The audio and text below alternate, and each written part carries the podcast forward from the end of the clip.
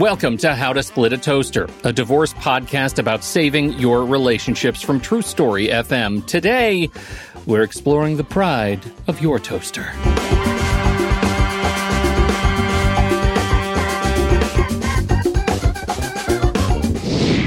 Welcome to the show, everybody. I'm Seth Nelson. As always, I'm here with my good friend Pete Wright. Divorce is divorce is divorce, right? Not so fast. With marriage equality becoming the law of the land on June 26, 2015, so did divorce equality. And while the legal machine of divorce process will be quite familiar, can we say the same about the cultural adaptation to gay divorce? Steven Petrow is an award winning journalist and best selling book author who is best known for his Washington Post and New York Times essays on LGBTQ life, health, and civility. He also has an opinion column for USA Today where he writes about civil discourse and manners, and in his piece in The Atlantic, celebrating my gay divorce, he writes with vulnerability and candor about his own experience with divorce equality. Steven, welcome to the toaster. I'm glad to be in the hot seat. So uh, I'm a little afraid of you guys, gentlemen, but um, we're good. And I just want to be clear I'm a gay divorcee, but that divorcee has only one E in it and the accent mark. Of course, a writer is immediately going to say that. of course right. It, of course it does. And I appreciate that you, you come with such syntax. Of course. Immediately out of the gate. Uh, you are uh, writing about civil discourse and manners. Boy, did you land on the wrong show. Now you uh, tell me. We, or, or, or, else the right show. Yeah. You didn't know. We, we called you into inter, as an intervention for us. Uh, you know, we, so we've been trying we've been noodling about a show about gay divorce for years, but Seth always comes back to me and he says, "Gay divorce is gay divorce, man. Like I'm a lawyer. The law has the the has rules for divorce, and we follow those rules whether you're gay divorce or straight divorce. It doesn't it doesn't matter. Why would we need a show on gay divorce? The more and more we start reading about this, the more we run into maybe not legal issues with gay divorce, though there are some to talk about, but cultural issues around gay divorce that." Might make for an interesting conversation on this show. And here you are, as somebody experienced with it, writing about it, thinking critically about it. What do we need to know about gay divorce? Well, you know, I always hate to get in between a couple. So I'm thinking about you and as a couple here. a couple of what? I'm not sure. Uh, Good off to the right track off the right track. So you know from a legal perspective yes the divorce is a divorce is a divorce. And um, you know i think you're absolutely right though when when it comes to cultural aspects and personal aspects it's very different for lgbtq people uh, in, in in several ways. And you know one of them i remember when i was so i was um, partnered and then i was married for a total of 14 years. And then in 2016 um, we separated, had a legal separation, and then were declared divorced um, in in 2017. So many in many of my friends in the queer community didn't even know that the laws are applied the same equally to same sex couples as opposite sex couples. And then you kind of go out of the queer community and you know, frankly, there are many um, heterosexual people who who did not have that understanding.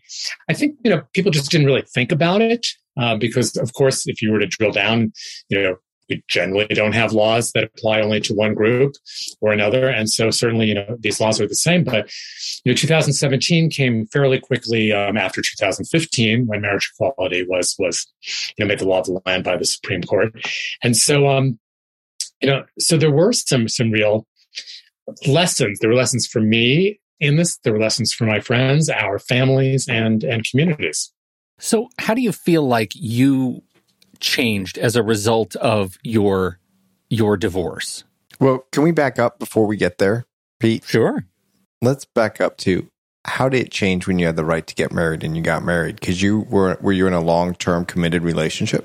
Yeah, we had been together for eight or nine years at that point. And we married in the summer of 2013. And, you know, we had we had a good relationship at that point. You know, in getting so we we're both in our 50s. And before tying the knot, we did not do a prenup. but we did, you know, we did speak to our accountant, you know, how is this going to make sense financially? We looked at our legal paperwork and sort of brought that up to speed. And I will tell you that I was surprised by what happened after we got married because we're an established we're an established couple for a long time. But when we had this um, reception at our home in, in North Carolina, Hillsborough, North Carolina, this was the first same sex wedding reception that anyone there had ever been to. And for us, or I'll speak for me, it was very affirming of the relationship in a way I had never expected. It just kind of took it to a different level.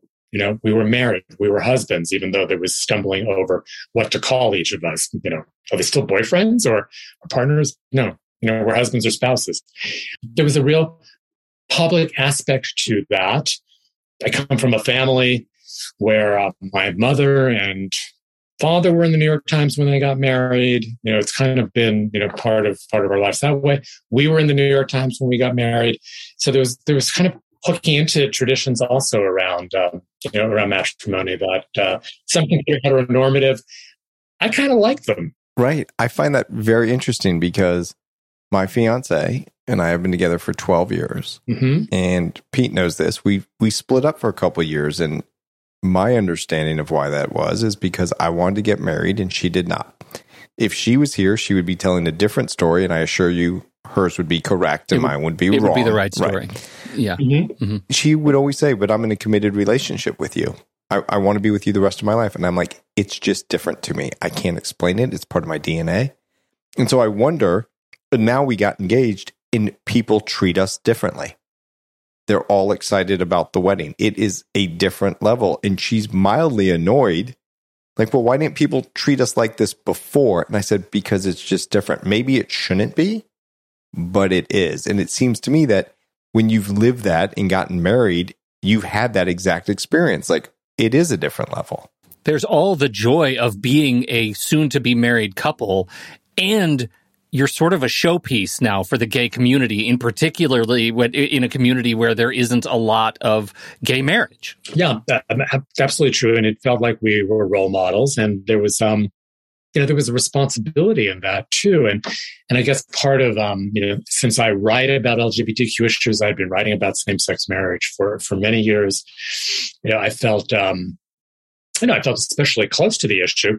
And then, of course, when when our marriage dissolved, um, it was it was challenging to me on a, on another level that way um, because I am uh, you know in the public eye about that. And I remember talking to a, a friend slash colleague who is actually a, a lesbian wedding planner, and then she got divorced, and she felt people not going to come to me anymore because you know I'm divorced. And no, that was not the case. And this is some of the, I guess, internal dialogue that we had to deal with. But it was real. It was real in my head in any case. I often hear voices though. So what can I say? well, this was this is the thing we've heard before that that the additional uh, you know, that that same showpiece sort of structure of being a marrying gay couple. You become the same showpiece uh, as you describe of being a, a divorcing gay couple.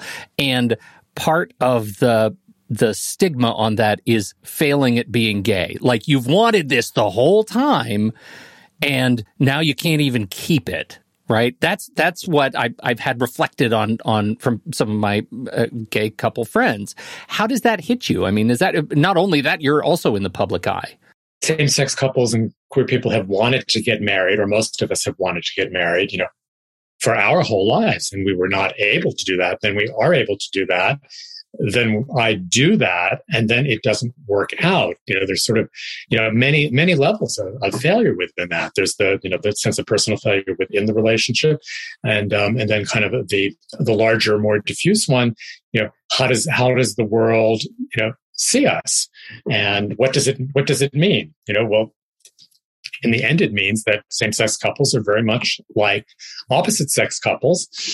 Some marriages work, some marriages don't. We're human beings uh, together and, and separately. Um, but all of that was new. And, you know, there really aren't, still, there aren't that many divorced same sex couples. Turns out the lesson we had to prove all along is exactly that that relationships fail and that is equality. We we collectively know how to screw up relationships and go to Seth. Yeah, and you know, and one thing I one thing that surprised me also was around around languaging. That you said that after you got engaged, you know, people sort of honored your relationship in a different way. After Jim and I separated and then divorced, people were really not sure of the language to use. And they were like, oh, you guys broke up. Um, you know, you're not shacking up together anymore. It really felt like because that's a romantic that's a, term. Yeah, a, romantic term a lot of the language diminished the legal relationship that we had. It was though it was kind of like a plaything, and we're we're going to use words that really don't honor it. And um, so that was actually part of the education that I found myself doing as a writer around that, and in that Atlantic piece that you know it has the same emotional significance, it has the same legal significance, and alas, sometimes the same economic um, circumstances. I mean, we we got into an alimony air quotes discussion, you know, that um, that was very painful and is um, frequently in the center of, of other other people's divorces. So that is so true. Just on that point, if I may, is that language matters, and and I mean we've got a brilliant writer on the show. I don't have to tell him that. Currently, now in Florida in Hillsborough County, there's been a change in the law where before we would say it's a divorce I represent the husband, I represent the wife. And and throughout all of our documents, it would be husband, wife, husband, wife, husband, wife. The technical legal term is whoever files for divorce is the petitioner, and whoever is responding is the respondent. So now it is changed where all of our forms are petitioner respondent, and we no longer say husband, wife, quite frankly, in our own practice area, because in family law, it doesn't really matter that much. There's some strategy reasons whether you want to file first or, or second. It doesn't make that big of a difference. Um, so I will frequently forget whether I'm petitioner or respondent who I'm representing, right? Um, when we're in court, I remember, but these changes in words matter. And I think there's a lot of what I'll call the 50 stereotype. The wife stays home with the children and raises the kid and the husband goes out and works and then we have this alimony component. And obviously if they're getting divorced mom should be taking care of the children because that's what mothers do. Well when you have two fathers in the courtroom that stereotype is out the window so i think there's been some dynamic relationship changes coming before the court where they might have had unconscious biases before that is no longer there because they're different parties standing in front of them. I think that's a really good point. And and I remember, you know, what is it, 2022? Not that long ago, maybe 2014 or so, many marriage certificates had bride and groom. And then now you have, you have two brides you have two grooms. Some people don't even like either of those words, but you know, it was very um, you know from from from a different period and and and set off um, different you know different associations and connotations.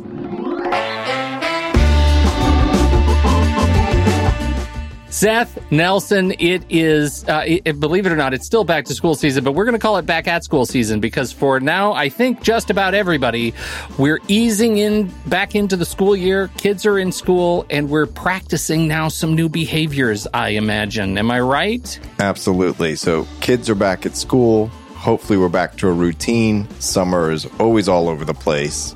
So we're back at school, but things can be stressful, especially now it matters whether you have the kids have all their stuff when they go to the other parent's house because that stuff might be their homework. That stuff might be their books, their pencils.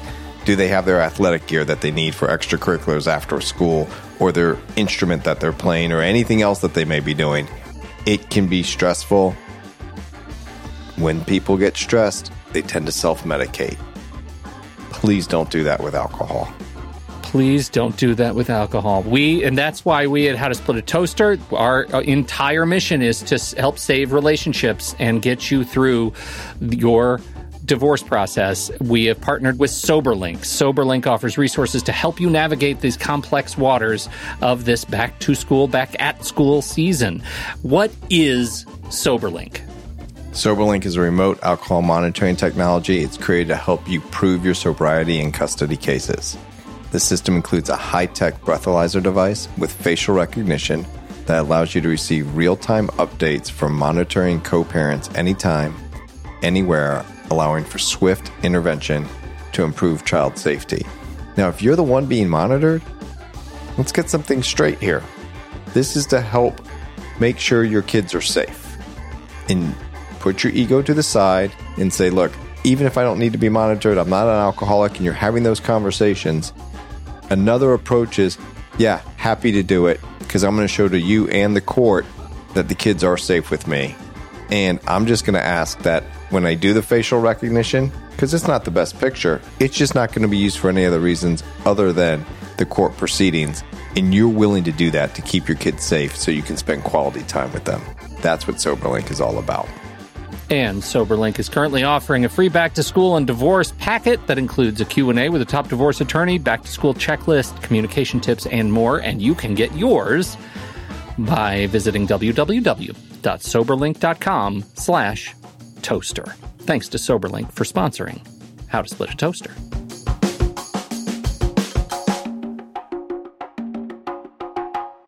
In the spirit of you know check your local jurisdiction i'm curious how uh, equality under as the law of the land applies across the laws of the land. And, and I, I, will say it, it is ironic to me that you're talking about what seems to be a progressive change in the way your court filing is handled, right? Petitioner and respondent, um, it, coming from a state where you can't actually say the word, right? you know, whereas making the news right, for "Don't right. Say Gay," like "Welcome to my world," Pete. So, right? Uh, yeah, I mean, I feel like that has to. We have to have that conversation at some level, buried in the subtext of what we're saying here, because, um, you know, I in in just reading up on some of the issues, where does the law get complicated in and around gay divorce. If it's just the law is the law is the law, why then are there still issues around child custody and uh, child support and alimony? How how is that handled?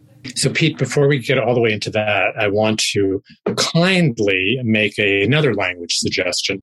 Please. Before same-sex couples could marry, could be married, there was this phrase, "gay marriage," and um, we didn't like that because gay is used as a modifier or as an adjective marriage. Yeah.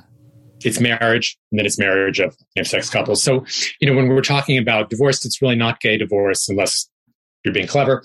Um, it's, you know, divorce of same sex couples because it's, it's not a different kind of divorce okay. at all. And, you know, and, you know, we all want the same, you know, the same rights and responsibilities in divorce. So, um, just wanted to say that. Well, I think that's a great. And, and to Steven's point is I think in court, and I've I've seen it.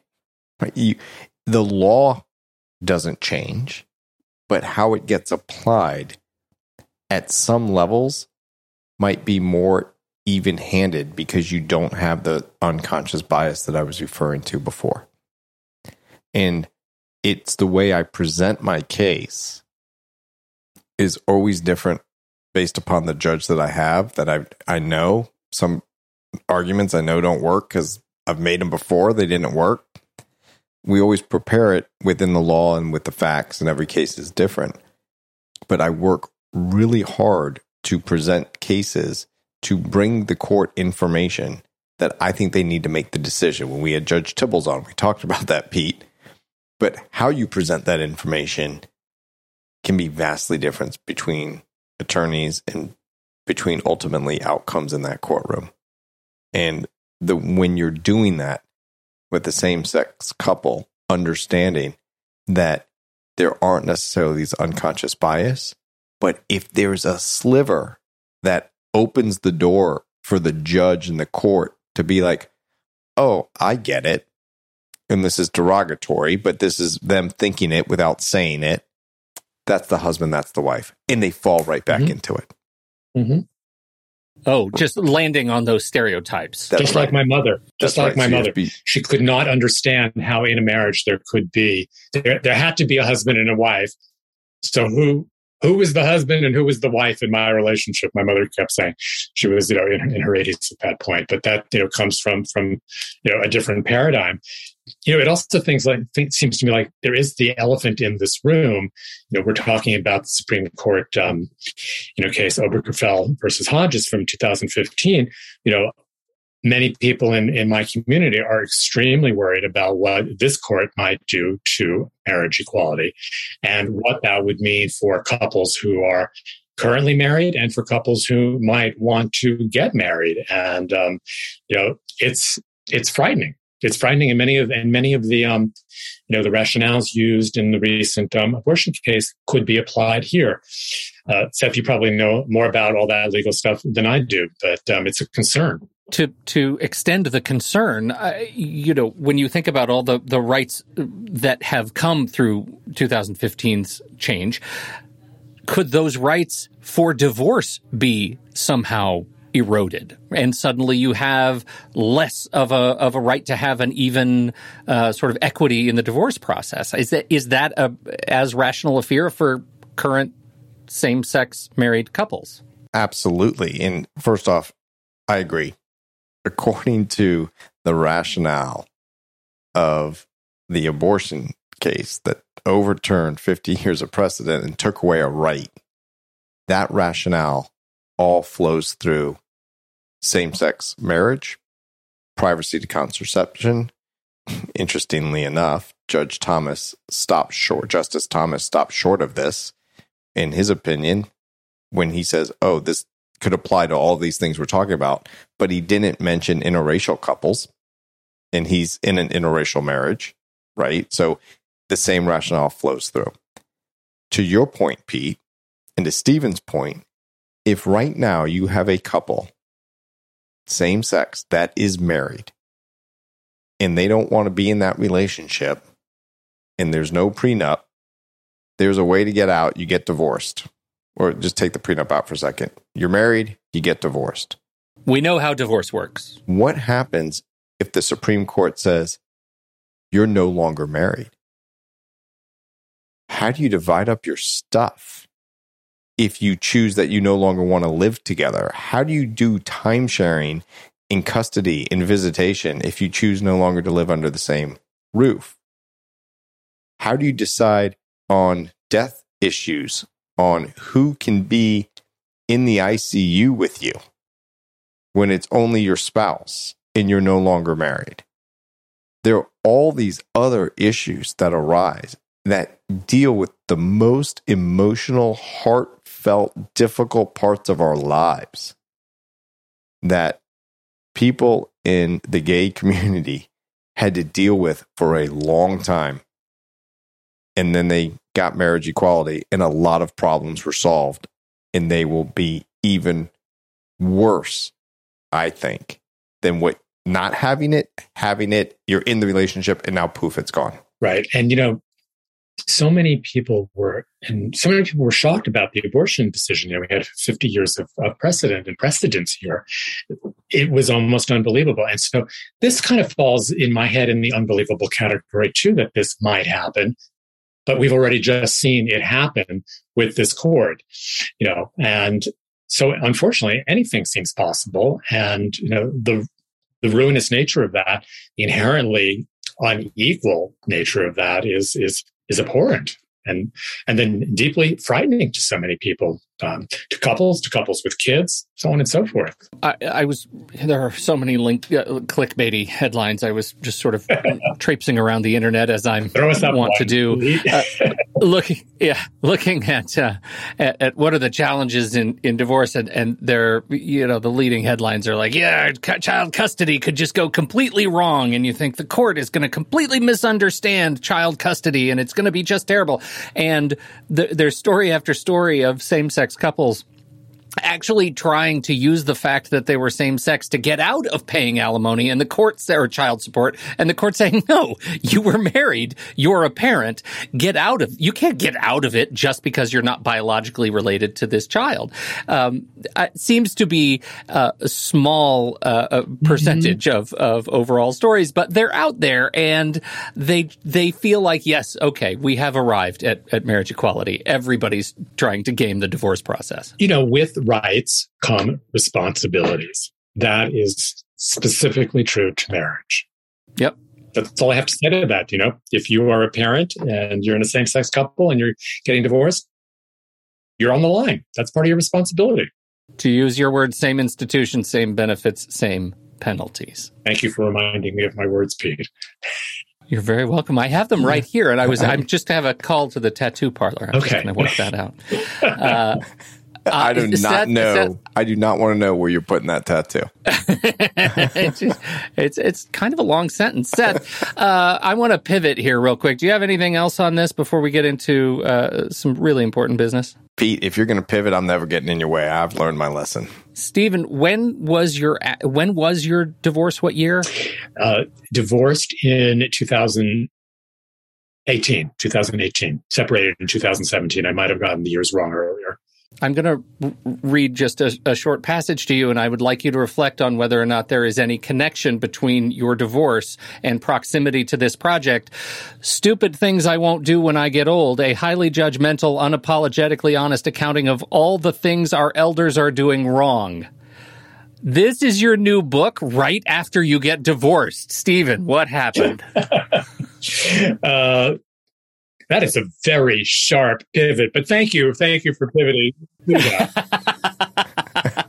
know, there's an overlap in time in that I started I started working on this book in 2017 um, when I was well into my 50s and my parents were well into their 70s and was um, it was very focused on um, on their aging on their aging issues and, and challenges you know and and actually Pete in terms of the calendar my mom died in January of 2017. My dad died in April the same year. And then Jim and I separated right in between. He chose February to leave. So they were kind of, you know, kind of all muddled together and, um, you know, and a wow. pretty awful year for me.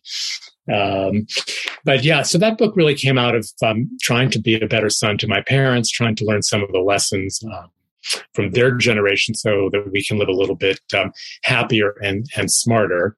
But the book I'm working on now, it's um, doesn't have a fancy or a snarky title yet, but it's about finding joy in challenging times. And so there, I will um, be reflecting more on on what happened in my marriage and um, and what happened after, because um, I am much more joyful now that I'm out of that marriage. That's that sounds like a, a, a relief, a silver lining. Yeah. In the moment when you were going through the divorce, did you think ever that I will be more joyful out of this, or I just want to get through this process so I can start living my best life again? Never, ever. It was, um, it was really hard. You know, bringing, you know, this stuff. You know, we we each had lawyers. It became somewhat um, litigious. It was painful. It was emotionally painful. You know, I think when you're in a storm like that, it's really hard to see your way out. And when you don't know that many people who have been in that specific storm, um, and here I'm talking about sort of same-sex divorce, it was it was a lonely experience. And um, remember, I had I had one really good friend who had um, been married to a man and, and, and, was divorced, and he was really a lifeline for me, just you know emotionally, but also sort of understanding uh, how this all worked uh, legally. And of course, it, things vary state to state. Um, North Carolina where I live has this one year separation rule. And that is a very pro family policy because they hope people will and couples will come back together. That's why they make you stick it out for a year. I, that's not true in all states. I don't know what the case is in, in Florida. It's not Florida. I think that one year rule, which is also the same in Louisiana and some other states that I'm aware, it just makes the pain go on for another year. It does. I think that is the one of the travesties of those quote unquote pro family because that's how it's sold and that's how it's billed and that's how the politicians will talk about it. Right. What they miss is that hurts families that are going through the process. In unbelievable ways that take years to heal, and that scar may never go away. And it's all because, oh, we want to keep you together. Yeah, the state, the state, oh, the state seems to know better an awful lot these days. I say that deeply um, sarcastically. Um, so I guess my point is, you know, when you're in the middle of a shitstorm, it's really hard to see your way out. So I know I did not imagine that things could be better. But we need to give some time to all of this and find a new perspective. And you know, I am happier, and from everything that I hear, my my ex is also happier. Well, that was actually my next question, Steven. I mean, did you have you salvaged any sort of a relationship between you as friends and colleagues, or is that that uh, in the past?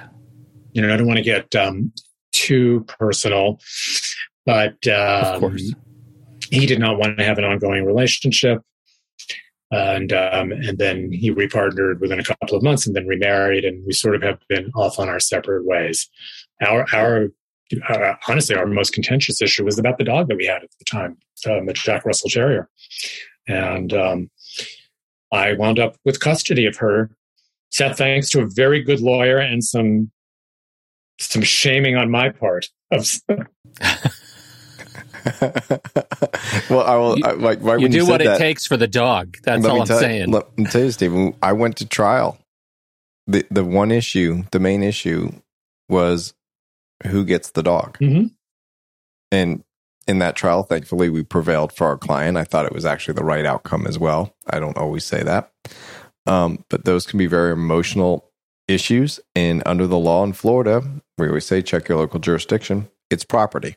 Right. But in Florida, there's case law that also says when you deal with division of property, the court's allowed to take into your sentimental attachment to that property. And we think that ultimately, in the caring of the dog and the number of years, you know, during separation for the year, like who has the dog, right? Like, and, and stuff of that nature. But it gets very fact specific. And we can joke, but dogs are part of the family. Yeah, and I, you know, I would say also within same-sex couples, dogs' pets are often, you know, the the surrogate for children. So the attachment and the meaning can um, can be sort of disproportionately high. And if, if I'm remembering correctly, Seth, um, I think there are some jurisdictions or states, California being one of them, where they're starting to view um, dogs and pets not as property, but asking asking the question like, what is in the best interest of of the of the animal or or of the dog? I think there's a sort of a slow shift in in that direction, which I think is great. Steven, we had a whole podcast about what is in the best interest of the dog. One of our top downloaded shows in our history is people wanting to learn and and and have learned from uh, a specialist on what is best for the dog, talking about what's best for the for the pet. It's fascinating. Yeah. Fascinating area. Uh, so, uh, stupid things I won't do when I get old. We're pitching that. We want people to make sure you go check out this book. Steven's writing is fantastic and incisive. And as a fan myself, I eagerly uh, endorse going and reading uh, this book. And you're working on the Joy book. When do we get to see that? You know, with any luck, you'll be seeing it, and we can talk about it again in the summer of 2024. Outstanding. Outstanding. Well, Steven, let me tell you, I have an 18 year old son, and his favorite magazine is The Atlantic. And I am just hopeful that when I talk to him this evening and tell him that you were on the podcast, I might just get a little notch up. Like maybe I know something. Good, good luck with but that. also, I know your son, and probably not. Right? Yeah. Sorry, Pete. I didn't mean to cut you off.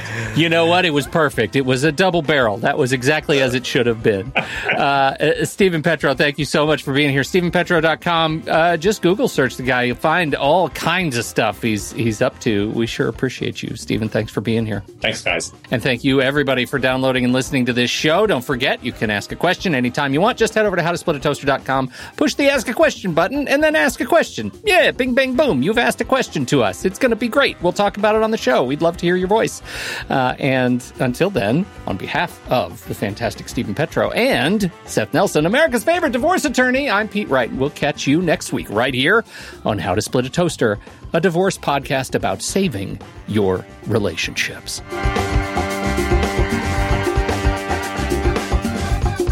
Seth Nelson is an attorney with NLG Divorce and Family Law with offices in Tampa, Florida. While we may be discussing family law topics, How to Split a Toaster is not intended to, nor is it providing legal advice. Every situation is different. If you have specific questions regarding your situation, please seek your own legal counsel with an attorney licensed to practice law in your jurisdiction. Pete Wright is not an attorney or employee of NLG Divorce and Family Law. Seth Nelson is licensed to practice law in Florida.